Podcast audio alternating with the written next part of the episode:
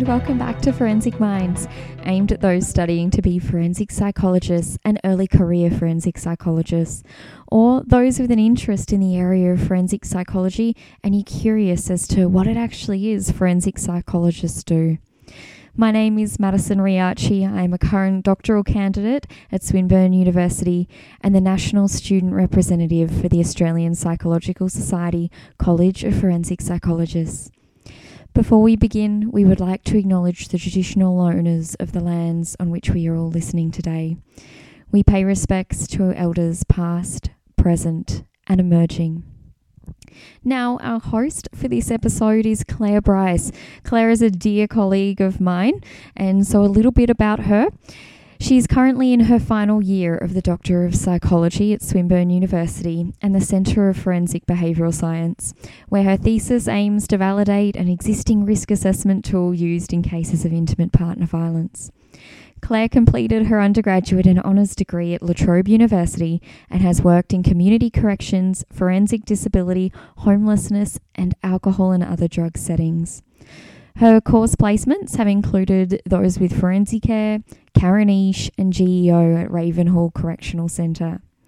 Claire is currently the Victorian student representative for the Australian Psychological Society College of Forensic Psychologists. And our guest, Dr. David Curnow. David has been a forensic psychologist for over 20 years. He was appointed a full time member of the Adult Parole Board of Victoria in 2014, reappointed in 2019, and late in 2020, he was appointed the Post Sentence Authority. Prior to this, Dr. Curnow held a variety of clinical leadership positions in the Victorian and South Australian correctional systems. Within these roles, Dr. Curnow co wrote the Violence Intervention Program utilised in Victoria, completed a number of key policy analyses which informed departmental planning and trained clinicians, Centrelink staff, and correctional staff over a wide range of topics. In private practice, Dr. Curnow has provided psychological treatment to a broad range of clients and groups, in addition to providing reports to the court on criminal, civil, and family law matters. He has held a variety of positions on regional, state, and national executives of the Australian Psychological Society. Dr. Curnow currently sits on the Standards Australia Committee reviewing the fraud and corruption control standards. Over his career, he has delivered numerous presentations at academic conferences, university courses, professional bodies, and large financial institutions on topics as diverse as parole decisions, the impact of electronic monitoring, managing aggression in the workplace, white collar crime, and reducing the risk of fraud, the role of victims in correctional treatment, the impact of methamphetamines on offending, malingering of chronic lower back pain, risk factors for armed robbers, and the development of violence programs. And very excitingly, his first book, titled The Psychology of Embezzlement The Art of Control and Intervention, is being published by Palgrave Macmillan later this year. Now you're in for a really great episode with Dr. Curnow, who has, as you can hear, extensive experience as a forensic psychologist. He'll be sharing details about his progression over his career and telling us a bit about the roles that he has held in his time. So I'll leave you with Claire and Dr. Curnow. Thanks so much for joining us, David. Well, thanks very much, Claire. Um, so um, I guess start off with, we'll just kind of get cracking with what drew you, drew you towards the field of forensic psychology and how did you get into it? Yeah, uh, well, there's going to be lots of terms like back in my day, but um, uh, so there was no no psychology in year 12, um, unlike now, obviously. So I didn't really know what I was getting into. Uh, my mum was a speech therapist, my dad was a school teacher, and my mum uh, mentioned psychology. I was sort of getting around to, you know, when you needed to make your selections in year 12, I was uh, not particularly interested in much, it might be fair to say. I was sort of tossing up whether thinking about police force or or law or a range of different things. But um, uh, I, my mum said, well, you know, you're interested in people and you're, you're reasonably good at science, so uh, why don't you think about psychology? And so she, you know, asked her colleagues, and um, a lot of people suggested La Trobe Uni was probably a good one to go to at the time. Uh, so I decided to go to La Trobe Uni, but the main reason I was keen to go to La Trobe Uni um, was you could do drama as part of the um, the course and also do sociology. So that seemed like a pretty good deal uh, to me. So so I went to La Trobe Uni, um, and it would be fair to say, and La Trobe Uni at the time, and I don't know now, but it was notorious for rats and stats and watching rats run around mazes and timing them. And um, uh, so it would be fair to say that my three years at La Trobe were not uh, a whole lot of fun, but uh, credit where credit's due, I learned very, very well how to conduct experiments and write up papers. And I look back now uh, and think it, that was exactly what you need at that particular mm. time. And since then, I've lectured on other courses and um, and whilst uh, a difficult pill to swallow, it was uh, it was for someone like me anyway, very very helpful. Um, Then after that, so I swore I'd never touch psychology ever again. Uh, Done all right for something that you fell into. Yes, well, yeah. Uh, and I went and worked in advertising for a couple of years, and I travelled to the US. And it was while I was in the United States actually that I was looking around, and I chronic and pain management was just sort of taking off then from a psychological point of view, and probably would suggest my naivety as much as anything else. Um, uh, I really wasn't aware that you could actually do that sort of work in terms of pain management, and so mm. uh, it, using psychological methods. So I sort of came back to Australia with a you know a, a plan that I was going to um, uh, do my fourth year and um, and perhaps work in uh, pain management, not really thinking about you know whether I'd get a master's or anything like that. So I always wanted to move to Perth. My mum's from Perth, and so I went to Perth and um, and I was successful in getting into Edith Cowan University and doing the fourth year program there. Um, and I did my fourth year uh, research project on chronic pain management and comparing psychological and physical um, techniques, which was great and that got me sufficient marks to get into a master's program. And at the time at Edith Cowan, uh, Professor Don Thompson was the um, uh, head of school, and and it'd be fair to say it was the only forensic psychology course in the country. So they had clinical psychology, uh, geropsychology, and forensic psychology. And I'd be uh, there's no doubt that forensic psychology being the only course in the country was the exciting course, the the course that you know uh, held a great deal of interest, and people would come from all over Australia, and indeed that's why you know um, I met people like Bruce Watt and um, other people in Victoria, such as uh, Simone Shaw, trained with me there, Astrid Bergman. Um, so a lot of people were, big names. were training there. yeah, it was a it was an absolute um, hub at the time for that sort of thing. And I might also say a lot of the, the lecturers like Kevin Howells and um, uh, a number of other lecturers went on to establish forensic psychology programs um, uh, throughout Australia a little bit later. So, so it was a great time to be there.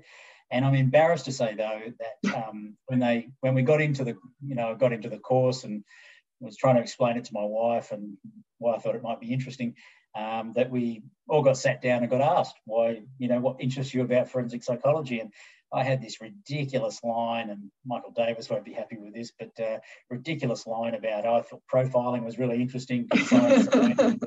been out for a couple of years, but the person next to me had a really great line that, that I will happily steal now, which was um, that forensic psychology. I'm interested in the extremes of behaviour, and to this day, that is undoubtedly the, um, the most accurate thing I could say about my interests in forensic psychology too. I probably broaden it a bit more now though, and perhaps say forensic psychology more than a lot of other forms of psychology, I think, um, attempts to fit within quite a complex context. And I think that's mm. that's a very interesting space to be in. So I've probably broadened my view a little bit as I've sort of moved away a little bit from the, the straight clinical side, but really understanding how psychology can put in, be utilised in a relatively specific context. Um, so I completed my masters, uh, and I actually completed it not on a you know on um, in chronic back pain and malingering, and doing an assessment on that. So more of a civil rather than a criminal uh, sort of uh, work, uh, project. And while I was working there, and this sort of feeds into it a bit too. While I was doing my fourth year, I was working at a youth centre in a very low socio-economic part of Perth, and that had a very high Aboriginal population. I really really was enjoying a, a lot working with this group um, and, you know, and learned a great deal about working with uh, really with people who had enormous disadvantage. Uh, mm. and that really, and the amount of, unfortunately, these young men and women who, who had relatives in prison at the time, and and to be really blunt, look, you know, like they might be destined to go there too. That was a, a really important factor for me as well. I learned a lot there. Yeah. Uh, so even I guess from the beginning, you had quite a variety of experiences, kind of just yeah. coming into it. Um, no, look, I worked in security for a while as well, and that probably was a bit part of it as well. And, yeah, wow. And I had, uh, I was whilst doing my masters, I worked at the Centre for Police Research as well, which was so I was really getting it. Again, this is the advantage of being at a, a real uh, singular moment in a in a um, uh, in a discipline's history, I guess, that uh, there are lots and lots of opportunities to be able to work with really interesting people. And so I got a, a really broad overview. Like I, I got to teach um, some interviewing skills on the uh, detective training course, for example, for WA Police. So things like that. That yeah, fantastic. That, uh, yeah, I look back now and think just, I was blessed with some extraordinary opportunities. I would say now, though, the master's program was probably more of a psychology law program, mm. um, especially given uh, Professor uh, Don Thompson's background than the sort of forensic clinical program that Swinburne runs. So they're probably probably is a little bit different. So uh, we had very very good placements and we had very experienced forensic psychs on staff. So you learned really critical lessons. And one I was forever thankful for, for example, the concept of group work was actually discussed, which mm. nowadays is standard and normal, but back then no one ever. Yeah, really it was new kind of territory. Very much, yeah, yeah. So that was great. And then I've been working for, so worked for a range of different agencies, and I'll talk about that in a sec. But uh, uh, I'd really become interested in white collar crime because I was treating violent offenders all the time, but occasionally I was asked to treat a or assess a white collar offender, and I just found them absolutely fascinating. Um, and so, for that reason, uh, I decided to do my PhD, uh, and I was very fortunate that um, Professor Ogloff was um, also similarly interested in doing it in, in uh, white collar crime, uh, really under under assessed or under researched area. So it was um, uh, it's always great uh, whenever I speak at a conference or something, finding out where people are going to actually put you because there's never a um, good place to put the guy talking. Doesn't fit anywhere. Doesn't fit well. No, no. So that's and so I guess I really enjoyed research all the way along. Um, it's always sort of fascinated me um, and uh, yeah, always really keen to be part of that. So yeah. Yeah, great. Thank you. Um, I guess we kind of sort of touched on getting into this question anyway, but um, tell us about how you got to where you are now. Um, well, it's a it's not particularly uh, complex, I guess. I, have done most of my work in prison. So my first job as a psychologist was in Port Augusta prison, and um, like I said, it was a strange time where you, you could probably you could pick and choose where you wanted to go in some ways.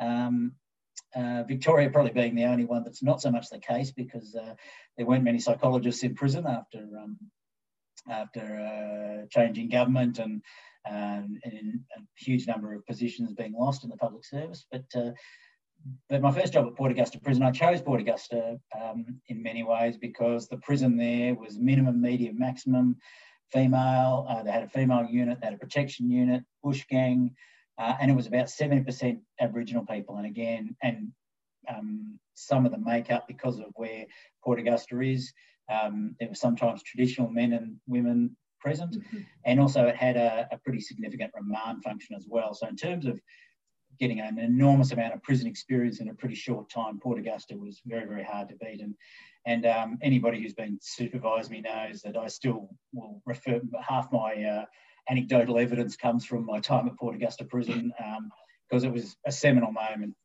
time for me. And, uh, and I, you know, I still sort of joke a bit about it that I, uh, I got my um, uh, you know my basic training in uh, in Perth, uh, but I really got my life experience. I got my my experience in Port Augusta, so I learned a, a great deal there, yeah, and I had some great supervision too uh, by a psychologist uh, who, who'd been worked in prisons for a long time at Yatala Labour Prison, Warwick Lloyd, and I had a very prison-wise social worker as my manager. So I was, I was just incredibly fortunate in terms of getting a really strong base of um, how to work as a psychologist in a prison. So that was really useful. Um, my next job was at Caraniche, uh, and I was there for a year. Uh, and that was uh, a really great experience uh, of working as a, in a therapeutic community at Bendigo Prison, and that was primarily um, AOD. So, uh, and the process at the time was probably less directive group work, which was the group work I'd had experience with in Port Augusta was very uh, was relatively directive, and, and, I'd written a violence program in Port Augusta, and it was quite directive as well. So it was good to get a, a different point of view about how you might operate within a prison system. So that was useful. But I probably broadened my views a great deal, and, and I took the view after that. You really needed to know. Um, and understand the services that are available for people. It's not just about the psychology, it's about the services. So they could have done extremely well in your program, but if they haven't got a place to rest their head at night, then mm. um, then the yeah. chances of them coming back to jail are pretty high. So, uh, which again, my naivety spilleth over in that.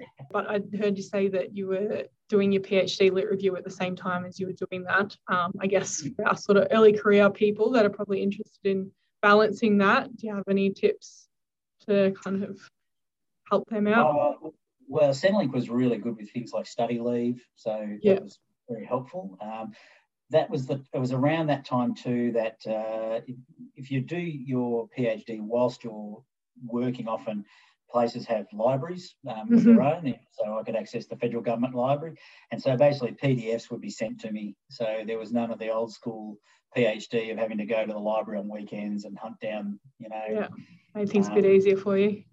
Totally, yeah, yeah. So that was not not quite so difficult actually. Uh, yes, then I began working in Corrections Victoria uh, and pretty much did so up until the parole board. So I worked in minimum security, medium security uh, as senior clinician and a program manager. And then I became the regional manager for two regions, which covered three prisons and, and basically the, the a quarter of Victoria. say, in terms of the, um, the uh, community corrections area. So again, um, that was a, a, a, very fond memories of that time and, and working in prisons. Um, so basically, that was 10 years, give or take, in, in prisons for Corrections Victoria. Yeah, I actually um, was a corrections officer around about the time you started at parole board. And so that for me at the time was like career goals. So it's very yeah, exciting yeah. to now be interviewing you for kind of get that background information. Look, it was a it's strange. Look, yeah, oh, no, I, did, I was doing private practice for a lot of that that time, obviously yeah. as well and that's when I did some consultancy work on white collar crime, which I'll talk a bit about later. And that was with large financial institutions, which is a really an interesting other side of forensic psychology that probably is um, uh, less well understood, I would suggest, and yeah, how definitely. others view forensic psychology. So. Uh, so in terms of the adult parole board, that was a, a, an interesting moment where I was working, uh, yeah, as I said, regional manager. Uh, the murder of Jill Meagher, uh, which which really caused, as you no doubt aware, massive change in Victoria, and even nowadays, years later, um, you know the names Jill Meagher and Adrian Bayley are, are still you know incredibly well known. Um, yeah. that was a real turning point for the Adult Parole Board, uh, where it had a, a major review um, led by Justice Callinan, um, and that Justice Callinan handed down his um, findings in 2013, and the Victorian government at the time um, really made massive changes to both community corrections and um, adult parole board. And, and whilst it wasn't one of the outcomes from the Callinan review, it was viewed that um, there probably needed to be a forensic psychologist or um, greater psychological input at the adult parole board. Yeah. And so I was asked to apply for the role and was fortunate enough to get it. Uh, and that was that was uh, that, I was there for six and a half years, um, and over that time, you saw massive changes just in terms of. So it would be fair to say less people were getting parole, but those who did get parole, far few, uh, far fewer were getting cancelled, and mm. also too, and perhaps even more importantly, um, the rates of people committing sexual or violent offences whilst on parole dropped to um, to a very very low level, nothing like it was um, uh, in the years before the Callinan review. And, and it certainly wasn't just the death of Jill Meagher or the murder of Jill, Jill Meagher that caused that uh, change, but that was the sort of straw that broke the camel's back, I think it'd be fair to say, after there'd been numerous reviews of parolees committing murder and other terrible offences whilst on parole. So, um, yeah, that was really enjoyable. Yeah, so I guess, um, I mean, I've got kind of a bit of background in that area, but I'm sure a lot of our listeners don't. So maybe if you could just give us a bit of an overview of like what the adult parole board does and kind of what how you fit into that. Um, so uh, the way parole works in Victoria is uh, a person or a prisoner who's eligible for parole. So there has to be a period of parole available to a prisoner within their sentence. Uh, they apply for parole uh, uh, generally a year beforehand, or um, might even depending on the length of the sentence. Um, they apply for parole. Uh, uh, an assessment is done, um, which I no doubt, Claire, you would have done one or two of these sorts of assessments. Yeah, uh, sure have. Parole suitability assessment. Then had to uh, justify it when I spoke to the board. So on, yes. Very intimidating. Uh, then that assessment would be read by the parole board a couple of months before um, the person was either eligible for parole or if that eligibility time had passed, uh, we'd be looking at it as soon as possible. But it worked on the premise that the person needed to be ready for parole. And this is one of the key outcomes of the uh, Callinan review that a person needed to have pretty much done their programs, have their accommodation ready to go, all that sort of key information um, uh, ready to go uh, for the uh, parole board to, to assess um, before they made their decision. Um, when it did, when the parole board did receive that information, um, and it came with a, a, lot of information around um, obviously the uh, parole suitability assessment report, which is quite a lengthy report. Um, also, any treatment reports, assessment reports, uh, intel reports, reports on uh, suitability of housing, um, so a, a, wide range of information. And then uh, board sat on that information. So um, while I was there, we went over to an electronic file system, so you could prepare um, a long time before, or you know, a couple of days before. Um, so when you sat to actually uh, make a decision with two other members of the board, uh, you could you everyone was across the information, and you you could discuss the nub of the issue in many ways. And so the other people who might have been on a, a parole board at the time, um, there would always be a chair of the board, and the um, chair of a board would be either a, a sitting or retired judge, a sitting or retired magistrate, and now, because of a change in the legislation, there could be a lawyer of 10 years standing, um, but almost all the lawyers are, that are present are, you know, have more like 20, 30 years mm-hmm. um, as lawyers, often QCs or. So, um, yeah, really well established figures in the legal system. Uh, there's a full-time member that sits, which um, in that case it was me or one of my colleagues um, at the moment who uh, happen to be all lawyers, but um, yeah, uh, uh, was yeah a full-time member. And we also had a community member, and community members could uh, come from a wide range of different backgrounds. Um, we had uh, former police, uh, we had or retired police, sorry, we had an Aboriginal elder, we had experts from um, uh, the health sector, uh, experts from the housing sector, so people from a wide variety of backgrounds, but all people who brought um, you know, knowledge and um, uh, to the board. Uh, we also had people who'd uh, represented victims or were victim had previously been victims of crime themselves. So, so the board was uh, a, quite a diverse group, but its strength, in my view, was its diversity. So, uh, mm-hmm. uh, certainly didn't always agree. You know, we'd have discussions about um, uh, whether to grant parole or not grant parole. Um, when a person was on parole, we also had to determine when issues started cropping up, whether the risk was such that we needed to cancel their parole and they'd be returned to prison. So yeah, um, and so was your role primarily around risk, or kind of what was your kind of consulting in that? No, my as a full time member, my focus was uh, as a decision maker. So uh, you to an extent left the psychologist behind. You weren't there as a psychologist; you were there yeah, as a okay. decision maker.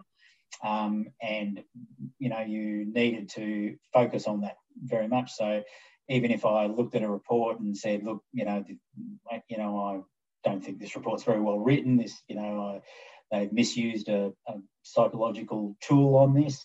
Uh, you know, I, I might observe that, but I wouldn't be trying to change necessarily the outcome of the decision or anything like that. So I was mm-hmm. quite careful about how you would use the knowledge that you do have um, beyond uh, being a decision maker, basically because the case manager or the or the clinician on the ground, they're the ones who are seeing the person face to face. They're the ones who um, uh, are writing as they see fit the adult parole board has a lot more information that comes in than just what the clinician says.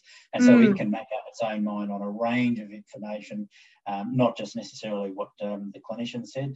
And I think that's something that uh, I was probably a bit unaware of when I was a clinician. I used to be surprised by sometimes the decisions of the adult at the time and wonder why they were made.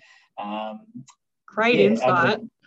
yeah, it was a, it was an interesting time, but I, I do strongly believe that the person on the ground, uh, you know, has has a, a, pretty important role to play. They're seeing the person, and often you're not. Um, so then, moving into your current role at the post sentence authority, can you tell us a bit about a typical day there?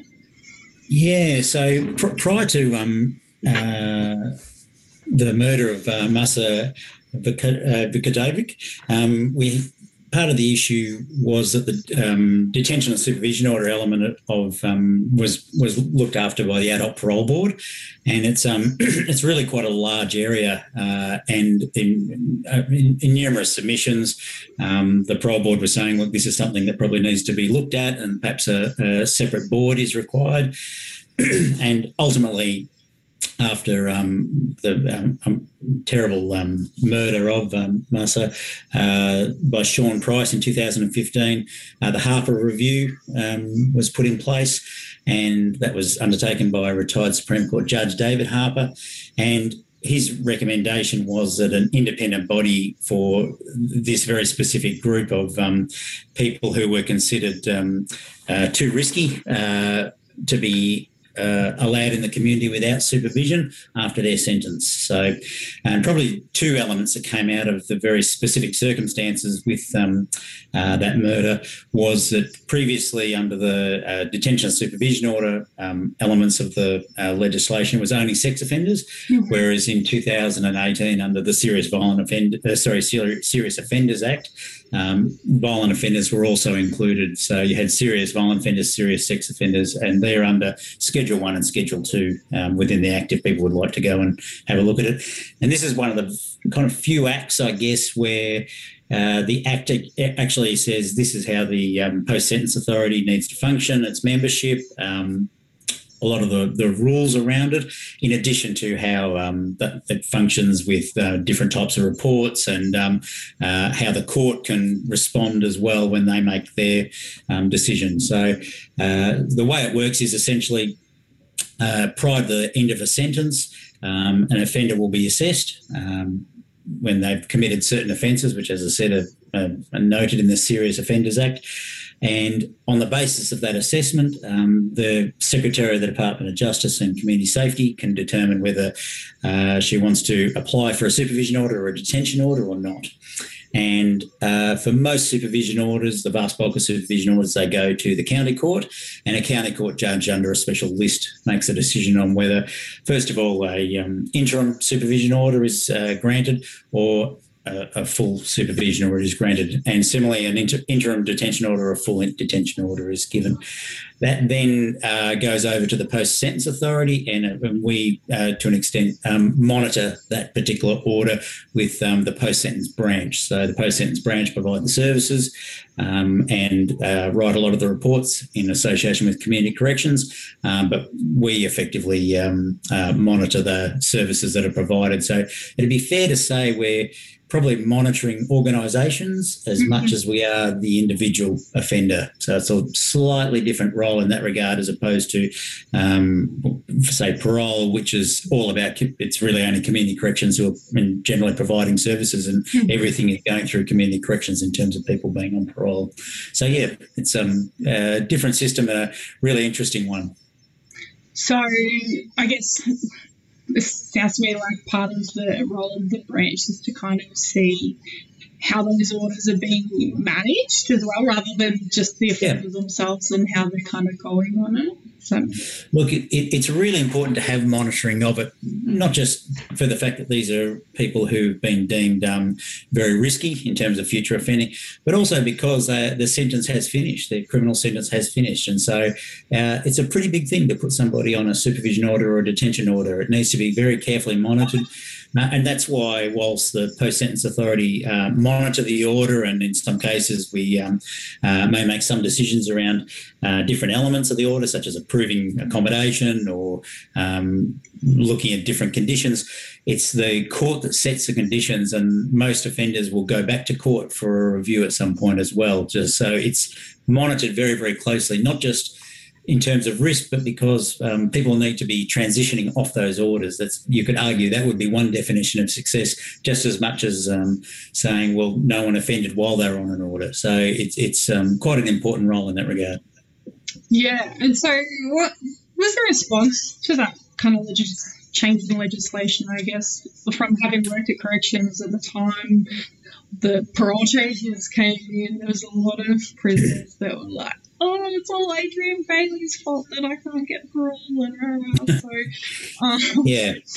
What? Uh, yeah, like I, I, think quite a similar response, only a, a much smaller cohort, um, and uh, probably with parole, one thing we saw um, there was a sort of, uh, I think, a, a, belief that a lot of offenders would um, refuse parole because that was a key element of the Callinan review that mm-hmm. prisoners had to apply for parole as opposed to it automatically being considered. Yeah. Um, and the assumption was that that would lead to many offenders just saying, "No, I don't want it, um, and I'll just do my whole time." And certainly that that occurred to an extent, um, but quite a small extent when we're talking sort of. I think at the most, and this is you know, quite a few years down the track now, but uh, I think it might have got to 5% at one point in terms of all offenders uh, who were eligible for parole.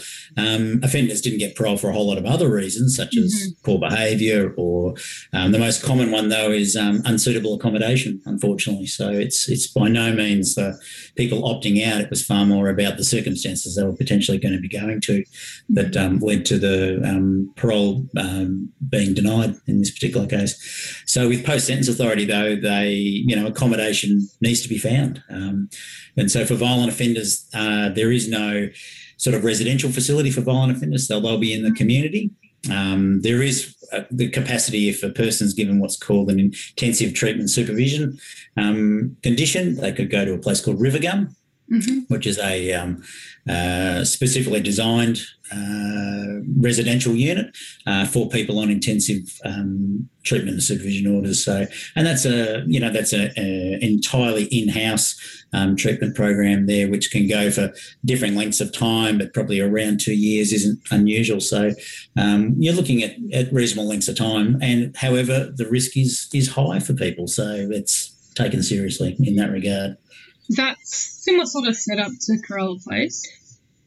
It is. So Corella Place is the is the uh, where people just with sexual offending um, will go, and Corella Place, yeah, it's a um, residential facility, um, but you don't have the treatment and supervision condition on you at um, at that at Corella Place. You're still expected to do treatment, but you're not in part of a um, uh, holistic, um, quite uh, specific program that is built around a um, therapeutic community style model as well. So, uh, like it is at Rivergum, and at Rivergum, you've got violent offenders and sex offenders. So, um, uh, quite a bit different. I would say too, without um, you know, the security is quite a bit different at Rivergum. It's um, it's it's a very very pleasant place. However, you it's very very difficult to get out of as well. Whereas Corella Place, it's it's effectively, um, you know, you can see through the fences. You've got electronic monitoring is the primary um, method that is used to ensure people don't um, abscond. So, um, whereas yeah, absconding from Rivergum would be quite difficult. Mm-hmm. And is there a role for psychologists at Rivergum? Then, if it's sort of yes, yes, there's a, they have a clinical, uh, uh, uh, hands-on, very specific clinical team at Rivergum. Yeah, mm-hmm. yeah. Um, all right. Well, then, kind of moving backwards a bit, I guess, to, to your PhD, that um, in terms of your white collar crime experiences, kind of just in relation to your research. Is that right? Yeah, look, um, I, I, what, what, happened with the white collar crime side? I, I was working a lot with violent offenders, so it actually started quite a few years beforehand, and I just happened to interview an offender once, um, uh, and he had, he was an accountant and had stolen uh, two million dollars, and um, uh, and I was I was fascinated because at the time I was doing a lot of work, like I said, with violent offenders, and uh, a lot of violent offenders, um, in particular armed robbers. Um, and you don't see too many armed robbers now. And I was sort of at the tail end of um, sort of armed robbers who would go after um, banks to an extent, but more so armoured cars and things like that. So this is in the late nineties when I was working at Port Augusta Prison, um, and you looked at the sort of amounts of money that these guys would get from a robbery, and then you contrast it with the sort of sentences they were getting, and um, yeah, they were yeah, it was enormous disparity um, mm. because violence was involved. It was quite viewed quite differently, uh, and so I was really fascinated. And to be really blunt, you could uh, speak to white collar offenders and think, "Gosh, I'm not you know, my background isn't enormously different to their background. Um, I certainly wouldn't say you necessarily understood why they did it, but you could, you were, there was less need for you to really step out of your normal identity to understand why a person might commit a crime. It was um, a lot easier to understand in that regard. Um, but the other part to it that I particularly enjoyed with white collar offenders is that, you know, they're, um, generally much more rational, generally have far less mental health problems. Very few um, uh, present with addictions and um, things like that. The, uh, sorry, um, when I say addiction, certainly gambling is a massive problem for white collar mm-hmm. offenders. But um, substance use, for example, which you see very, very dominant in the general uh, criminal population. You don't see nearly as much of in um, white collar offenders. So, so a really interesting sort of group, a sort of subset of um, criminal behaviour. And this is a group, um, and when I present on it, I often, you know, talk about in terms of, um, uh, you know, this is a group of people who. Uh, as opposed to general offenders, where you're, I'm really, really showing my age now, but the, the movie The Commitments, um, there's a line in the commitments that says um, uh, they had nothing and they were prepared to risk it all. Mm. And unfortunately, for a lot of offenders, that's that's their life. That's um, that's how they, you know, often. Uh, have grown up in, in extremely challenging circumstances, um, uh, a lot of poverty, um, you know, a lot of difficult socio-economic circumstances and uh, and crime sometimes, especially depending on where you're living, um, isn't that far from your door. Uh, and in some cases, amongst family groups, can even be rewarded. But white collar offences, um, and I'd often say, you know, again, when I present present on the same reason many offenders end up in um, prison is the same reason, uh, you know, when I'm speaking to white collar groups, is the same reason a lot of people here are listening to me here, who are perhaps accountants and lawyers and um, uh, fraud examiners and people like that. So, mm. you know, you're encouraged to go to uni.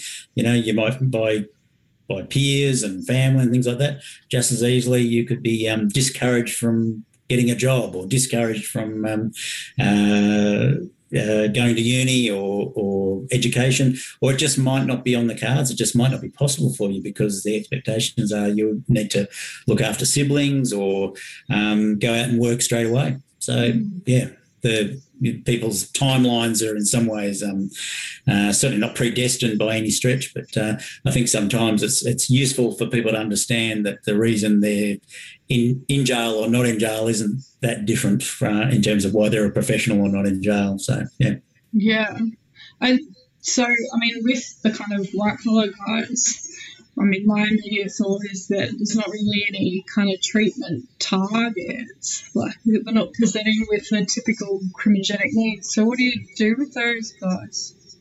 Look, um, the vast bulk of them, when they when they get sentenced, will get a um, get parole. That was, you know, that's my experience, and pretty much because they have, uh, as you say, uh, score very low on criminogenic risk. The recidivism rate amongst white collar offenders isn't particularly well known, so I'll, I'll, certainly put that out there because a lot of businesses don't necessarily um, uh, make a criminal complaint against an offender. They might just um, recognise what's happened and sack the person um, and do it very quietly, or even get the person to sign a non-disclosure um, agreement. Alternatively, if they do, there are certainly are many cases where people um, do reoffend, but it's uh, nothing on the level that you see for property offenders, uh, offenders or violent offenders. Um, uh, yeah, so it's it's quite a different sort of cohort in that regard. And one argument certainly is that uh, the loss of um, uh, trust from the community. So if you're an accountant and you steal money and then you go to jail, you uh, you won't be an accountant by the time you get out of jail. Um, mm-hmm. That your registration will obviously, just like for psychologists, it would be looked at by the by the professional body, and word would get around very very quickly as well. So. Yeah, uh, yeah, it's very hard to get back in that position of trust again. Mm-hmm for sure. And so, in terms of you know the not making a criminal complaint thing, um, can you elaborate on that a little bit? Oh, look, the, the law is different in different areas. So in Victoria, um, if you become aware of an, a, cri- a crime um, as an organisation, you don't have to report it. But in New South Wales, you do. Mm. And so it is a subtle but important difference. So organisations can choose whether to um, uh, report something or not. And, you know, there can be some reasons that you know forensic psychologist i freely admit when i've presented on this i don't fully understand but for a business person they look at uh, you know the risk versus reward of informing people and you know uh, share prices can uh, be impacted by it. If you're looking at a merger that can be impacted by it. Um, in some cases a manager who wants to keep it under wraps might choose to um, hide the theft themselves of, of, of an, a staff member that they were managing because they might feel that it's too embarrassing for their own prospects to um, have more senior people become aware of it. So mm-hmm. there can be a multitude of reasons why. Uh, a, a, theft isn't reported. Um, and one of the big ones too, and I'll, I'll use an example of a charity, say, um, who's you know heavily reliant on on public trust um, to to donate money, and then a theft occurs, and people go, well, you know, they can't even look after their own money. You know, why would I give them my money? It can be absolutely detrimental. And when you look at fraud surveys of large organisations and small organisations, um, what's happened over time is the amounts of money involved are actually um, not necessarily that great in comparison to say the uh, company's uh, overall profit margin and things like that. However, um, reputational risk is by far far more feared um, than uh, uh, the amount of money lost in some cases. But there are other ones like um, Clive Peters, the electrical um, uh, store. If you're again old enough to remember that one. Uh, you know, which it, uh, had over you know a thousand employees. Um, uh, the chief accountant um, stole $19 million from there and the whole company went under. So these things certainly have impacts and you obviously have other, you know, very well-known um, international examples um, uh, where, you know, whole pension funds have been absolutely depleted by um, by white-collar offenders, wiping out the, um, often due to Ponzi schemes and things like that at that level. But so it's not necessarily a direct theft in the way we're talking embezzlement, but nonetheless, you know, people's entire financial future is wiped out. Yeah. Thousands of people. So, yeah. Is that like the equivalent of our superannuation kind of thing? Is it is. It is. Sorry. Yes, I should have been more specific. Yeah. Um, how do you balance being in a helping profession in a punitive environment? Yeah, that's a great question, and I yeah, I've really I have to say on the side I've really enjoyed listening to to so far um, Bruce and Chris talk about their experiences as well because all three of us went through Edith Cowan Uni. So it's mm. it's interesting hearing how people have sort of found the profession as they've as they've left the uni. But um, look, uh, my personal point of view is um, it's the punitive environment um, is where we should be, uh, in my experience. Um, and when I talk to because I think people underestimate how much good they can do, and people again assume that it's always going to be directly working with the offender. But um, even in my time, I, have seen enormous changes in prison culture amongst prison officers. There's been substantial change. Um, so, uh, you know, I, it wasn't when I was working in South Australia, but um, it was only for eight or nine years before that where they called prisoner by a number, not a name. So mm. you know it was it's it's really tra- changed enormously as case management has taken hold. So if you're an effective clinician, um, you can do enormous. Uh, make enormous change, I think, um, just by being a, an effective professional. And so, certainly working with the offenders, but also picking up people on language and, and being able to um, engage prison officers as well and being able to talk um, you know, uh, about uh, perhaps what's best for the offender and being able to happy to stand by your suggestions and um, be effective in report writing as well. So I think there's there's a lot of good that can be done. Um, I'd also say too, I don't know, uh, I didn't meet many offenders that had a great um, time growing up. Um, there's enormous amounts of trauma um, in the prison system, um, and I think that's where you know that, that's where psychologists should be. That's where um, you can do enormous good um, through both working on the offending behaviour, but also too working on um, the causes of that offending behaviour as well, such as trauma. Uh, and I guess at another level, I'd be saying too. Um, a, a, colleague of mine once observed um, that you know, when people say, "Oh, you know, why do why do we bother working with offenders and let's just lock them up," all that sort of stuff, you know, we exist in a in a society that, thank goodness, doesn't have capital punishment. So these people are going to get out and they're going to live next door to somebody. So, you know, when your kids hit a ball over the fence or something like that, you, and it's it just so happens an offender lives there, um, you'd be hoping they had uh, received some good treatment in prison. Let's just put it like that. So I think there's uh, ripple effects in the community as well that um, people don't fully appreciate at times. And so, um, yeah, we should be doing as much work as we can when people are inside and then as they transition into the community. Yeah, and what have you noticed? I guess what are some of the pros and cons of working in the prison versus in the community? Oh, look, certainly, uh, you know, no day is the same. No, no question about that.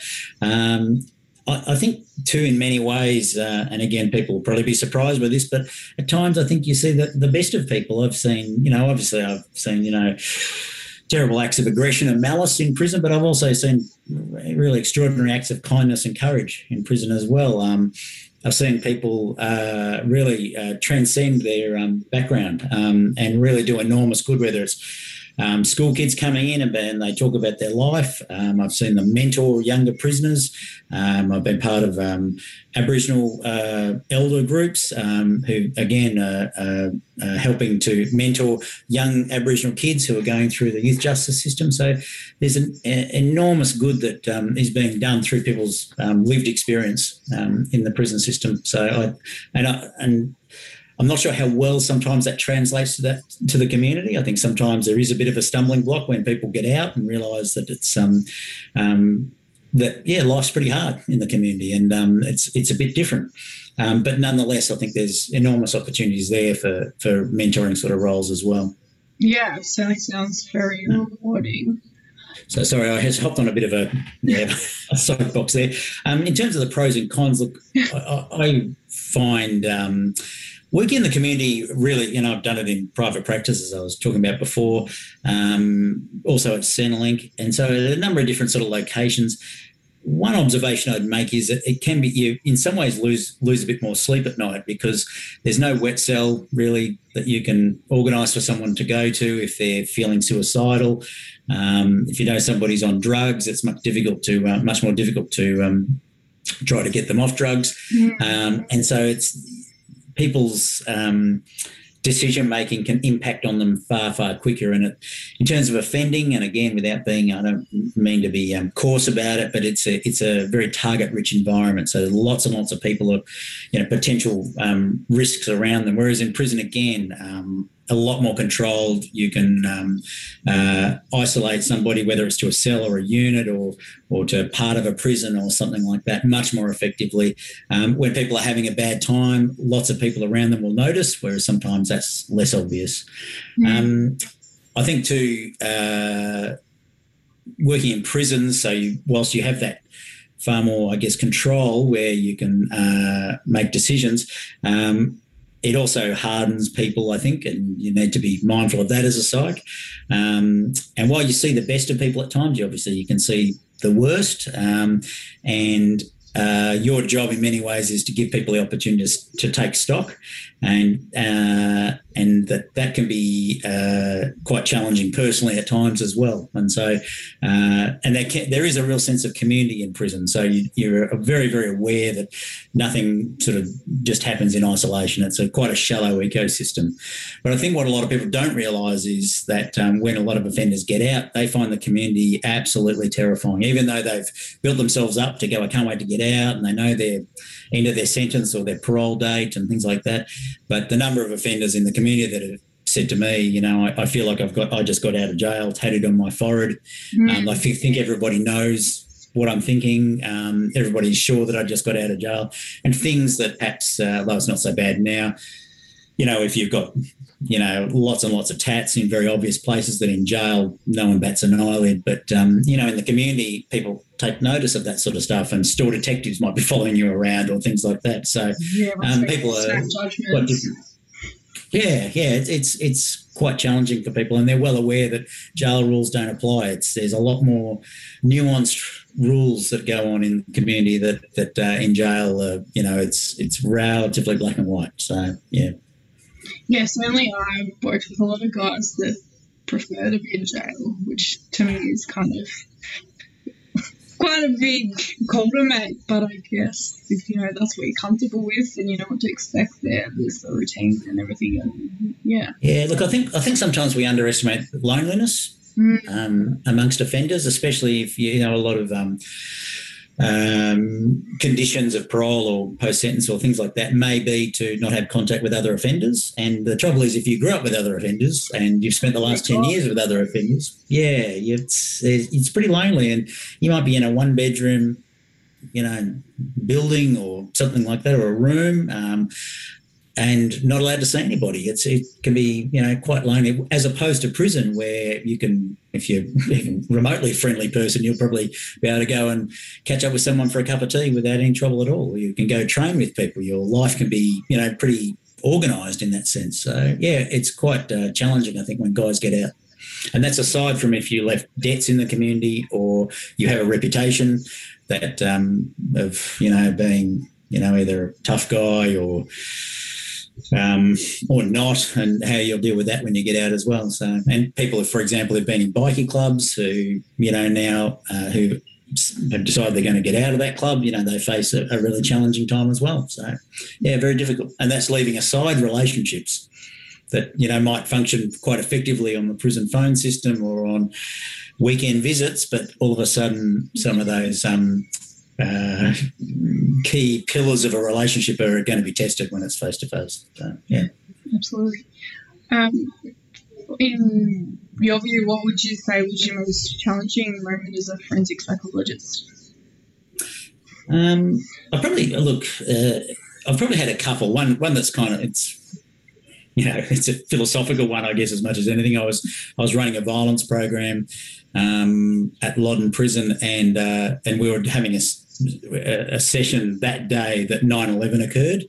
And i think we were about to start talking about the idea of revenge and how revenge is not a good idea. And then george w. Bush got up and said we're going to hunt down these um, terrorists and uh, they'll, they'll, know that america is after them. So it was interesting having the discussion around that. Um, but probably the one of the more uh, challenging ones, I think, was um, I was working with a, a guy who, who had a very violent history, and whilst in the, in the discussion, we, we'd been working on some anger management and some um, strategies on, on controlling uh, some emotional regulation strategies. And he um, said in, a, in an offhand way, and I don't think he fully realised he'd said it, that, um, oh, you know, I, you know, I wanted to go and uh, I was really angry with this guy, and I was thinking of going back to my cell and grabbing a shiv and then going and stabbing this guy. And I went, okay, right, yep. And we kept, I finished the session, and then I, you know, was going to have to obviously inform the uh, prison's operations manager that um, this person had a shiv in their cell. Um, and that's, you know, that's something that you, that I've done in different ways over the years, but in normally you can manage it in a, in different ways as well. Um, this time it was going to be very, very obvious where the information came from because we had to act on it immediately. Uh, and so, and at the time I was working in quite a small prison.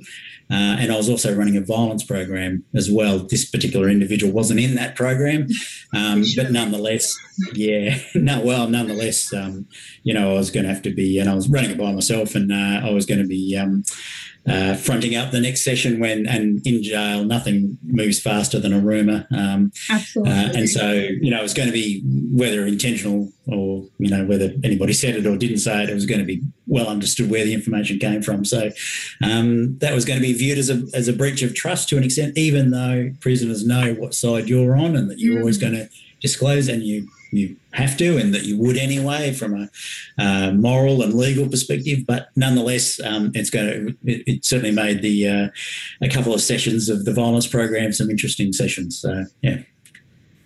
And how about your most rewarding moment? Uh, look, I always really, really enjoyed um, group work. Um, the thing with, I think, when you're working in the forensic field, you don't see your successes by definition. They um, don't come back to the system. And when I, when I say forensic system, I mean obviously the, um, the uh, criminal justice system. Uh, so, and even um, uh, when when you know, hoping people get through their sentence or get through their parole. Really, as a psychologist, you're really wanting them to set themselves up to be productive members of the community, to be able to um, enjoy uh, the freedoms that people in the community have um, without having to look over their shoulder all the time for either other offenders or police. And uh, and so you you want to you want people to have the skills that go beyond the sentence. But overall, group work was probably my most enjoyable thing. And and as I got um, better at it um, and receive some really good supervision, really good training. Uh, that that ability to learn to shut up, basically, and um, uh, and truly facilitate a, a, group rather than try to lead a group, and um, and watching different offenders within the group sort of stand up and um, and uh, be able to challenge each other and far more effective you know offenders challenging each other than you doing the challenging um, and that's when that's done there's you just have some really extraordinary moments that uh, that I can't really describe now, but they just were extraordinary moments where things just seemed to come together, and you really saw.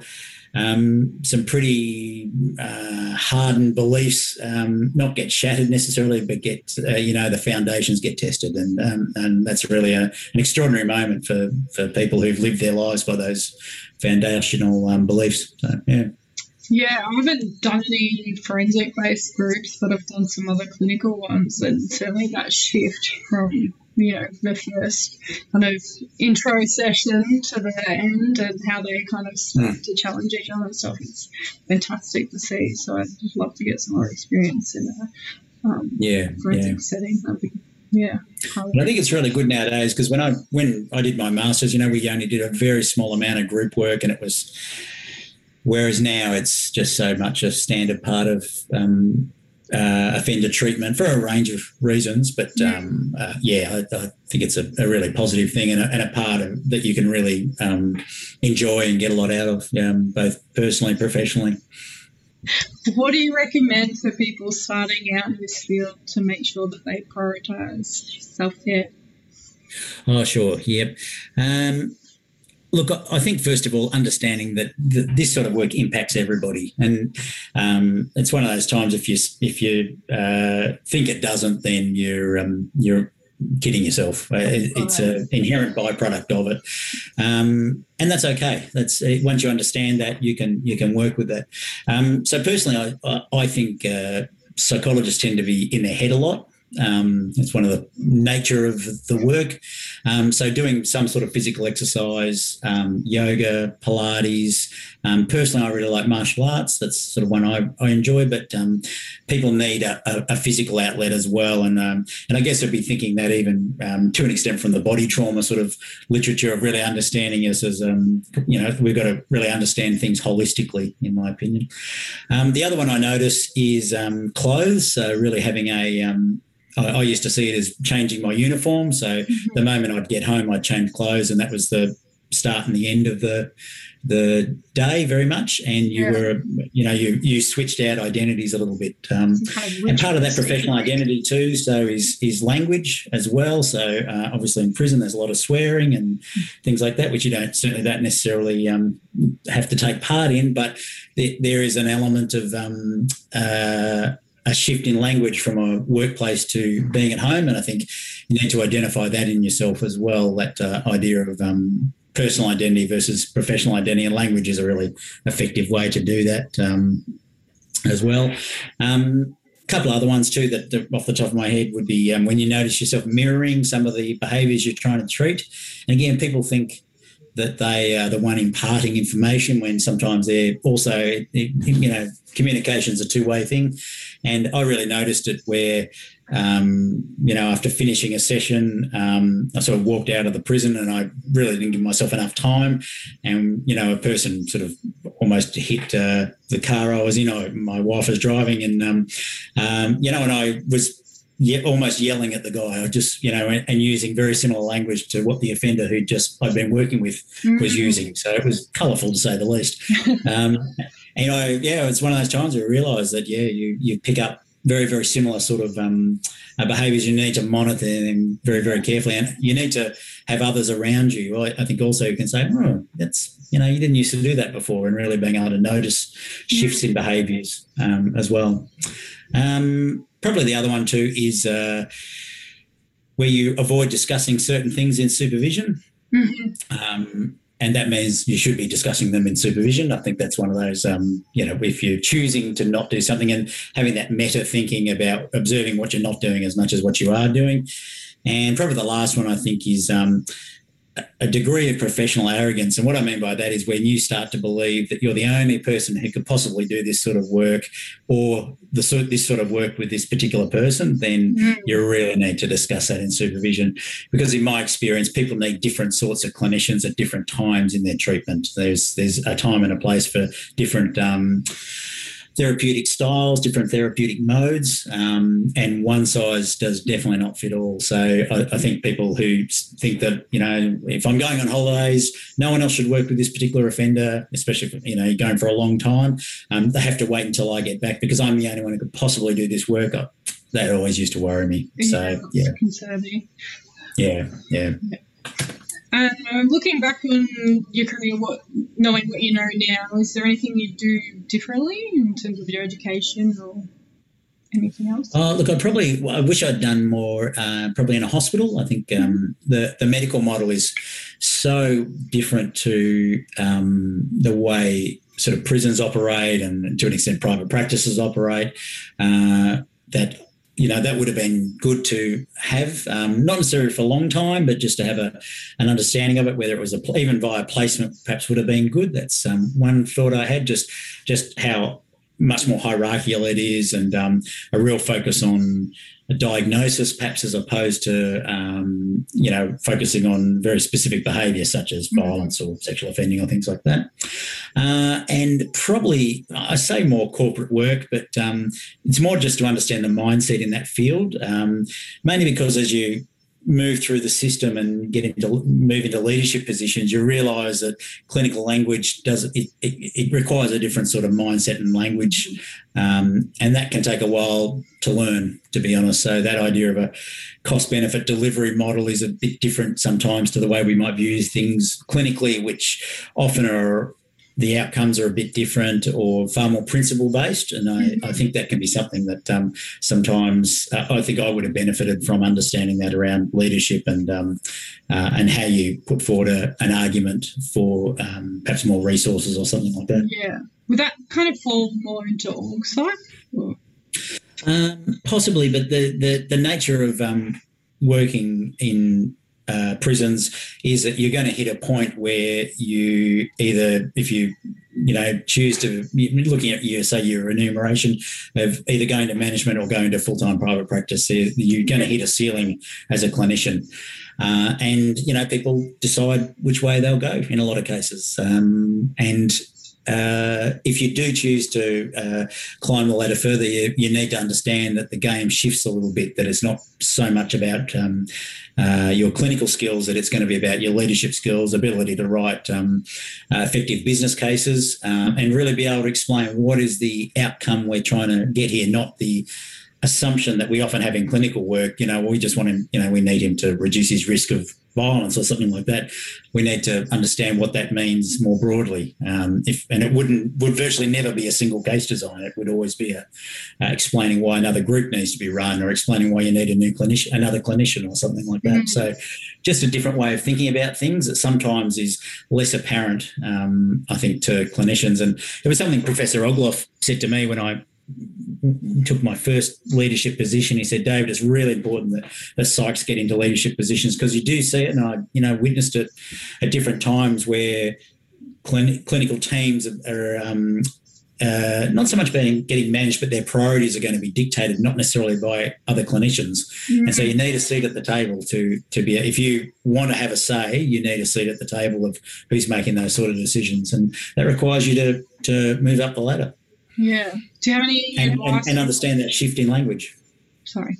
Um, do you have any advice for people that are a bit more interested in sort of the manager pathway compared to clinicians? Or uh, I, I think it's I think there's it evolves over your career. So, um, you know, at the start, you should be building your clinical toolbox. Um, you know, I'd be suggesting doing your EMDR training, doing schema training. Um, um, probably increasingly, I'd be suggesting in you know um, trauma informed training. Uh, so there's lots of important work that that sort of is um, a key element, or should be a key element in your treatment process in forensic psychology, as and that's on top of getting all your risk assessment tools.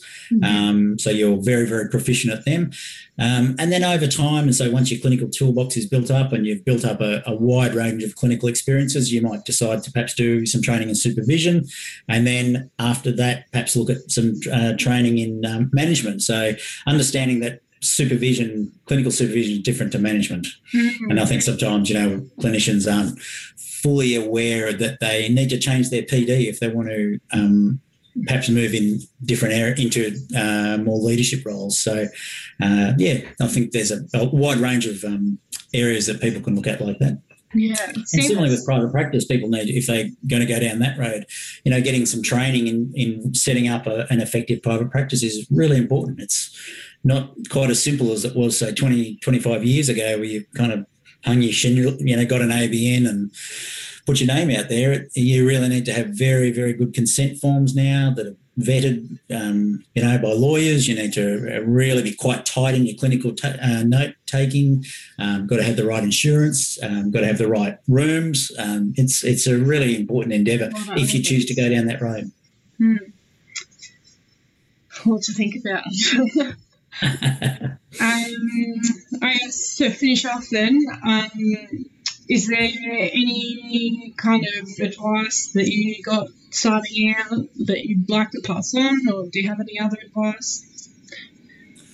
Oh, look, probably there's a couple of things I'd say. One of the more one of the most useful things I was taught, no, it was in a long time ago in 1998 when I was doing a placement at the sex offender program, and uh, Astrid Birgden was running it at the time.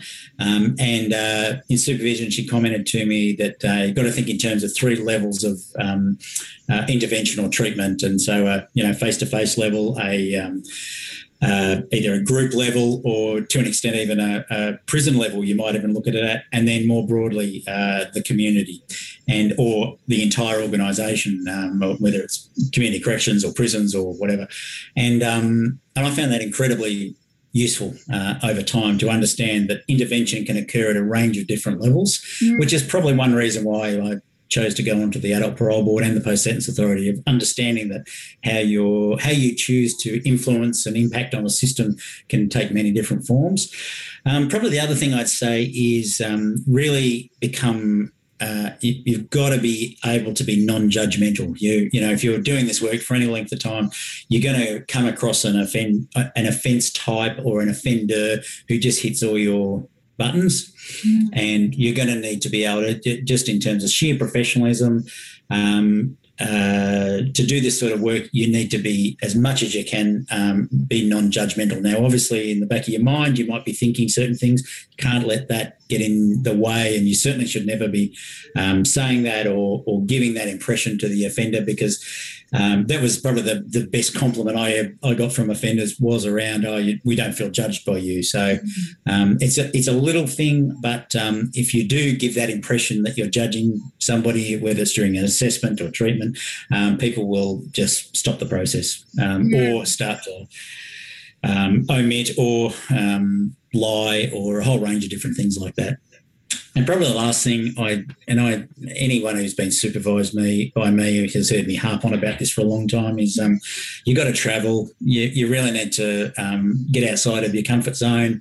Um, you've got to be able to be self reliant, um, and traveling is a really effective way of doing that in different cultures and experiencing places where you don't know the language or have, don't know the money. Um, mm. That that's a, a really important, uh, I think, life skill to have, and reading very broadly. So it worries me when people, you know, just read psych books. I, I don't think that's particularly healthy. I think it's obviously important to, to know your craft, but it's even more important to have breadth as a human being. Um, and that'll help you engage with people um, sure. far more effectively than being an expert in a very, very narrow band, um, potentially. So, um, understanding, you know, uh, cultural trends, um, being able to, yeah, uh, uh, having a, a, real breadth of reading, um, I think is really, really important. So, yeah.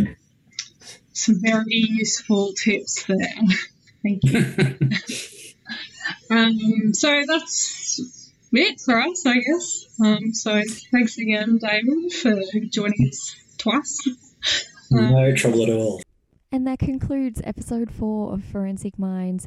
A huge thank you to Dr. David Curnow for his time and to Claire Bryce for that interview as well. Join us next time for episode five of Forensic Minds, where we'll be speaking to Dr. Caroline Hare about her experience as a forensic psychologist, both within Australia and abroad. See you then.